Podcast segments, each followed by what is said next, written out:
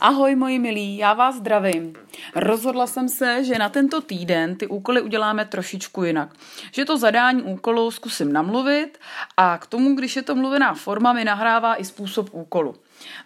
V online přehledu na týden od dvacátého do dvacátého čtvrtého dubna kliknete na článek, ten si přečtete a na konci zjistíte, že jsem vám připravila šest vtipů pro zasmání. Teda doufám, že se zasmějete.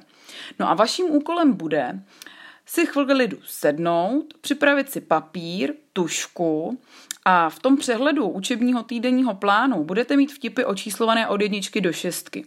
A vaším úkolem bude si vybrat čtyři vtipy, které vám v podstatě nadiktuji. Ty vtipy přepíšete a jakmile budete mít hotové, můžete mi je zasílat vyfocené na Google Disk. No a co bych velmi ocenila, je to takové dobrovolné, to už není nic povinného, můžete mi k tomu připsat nějaký váš oblíbený vtip, abych se taky mohla zasmát.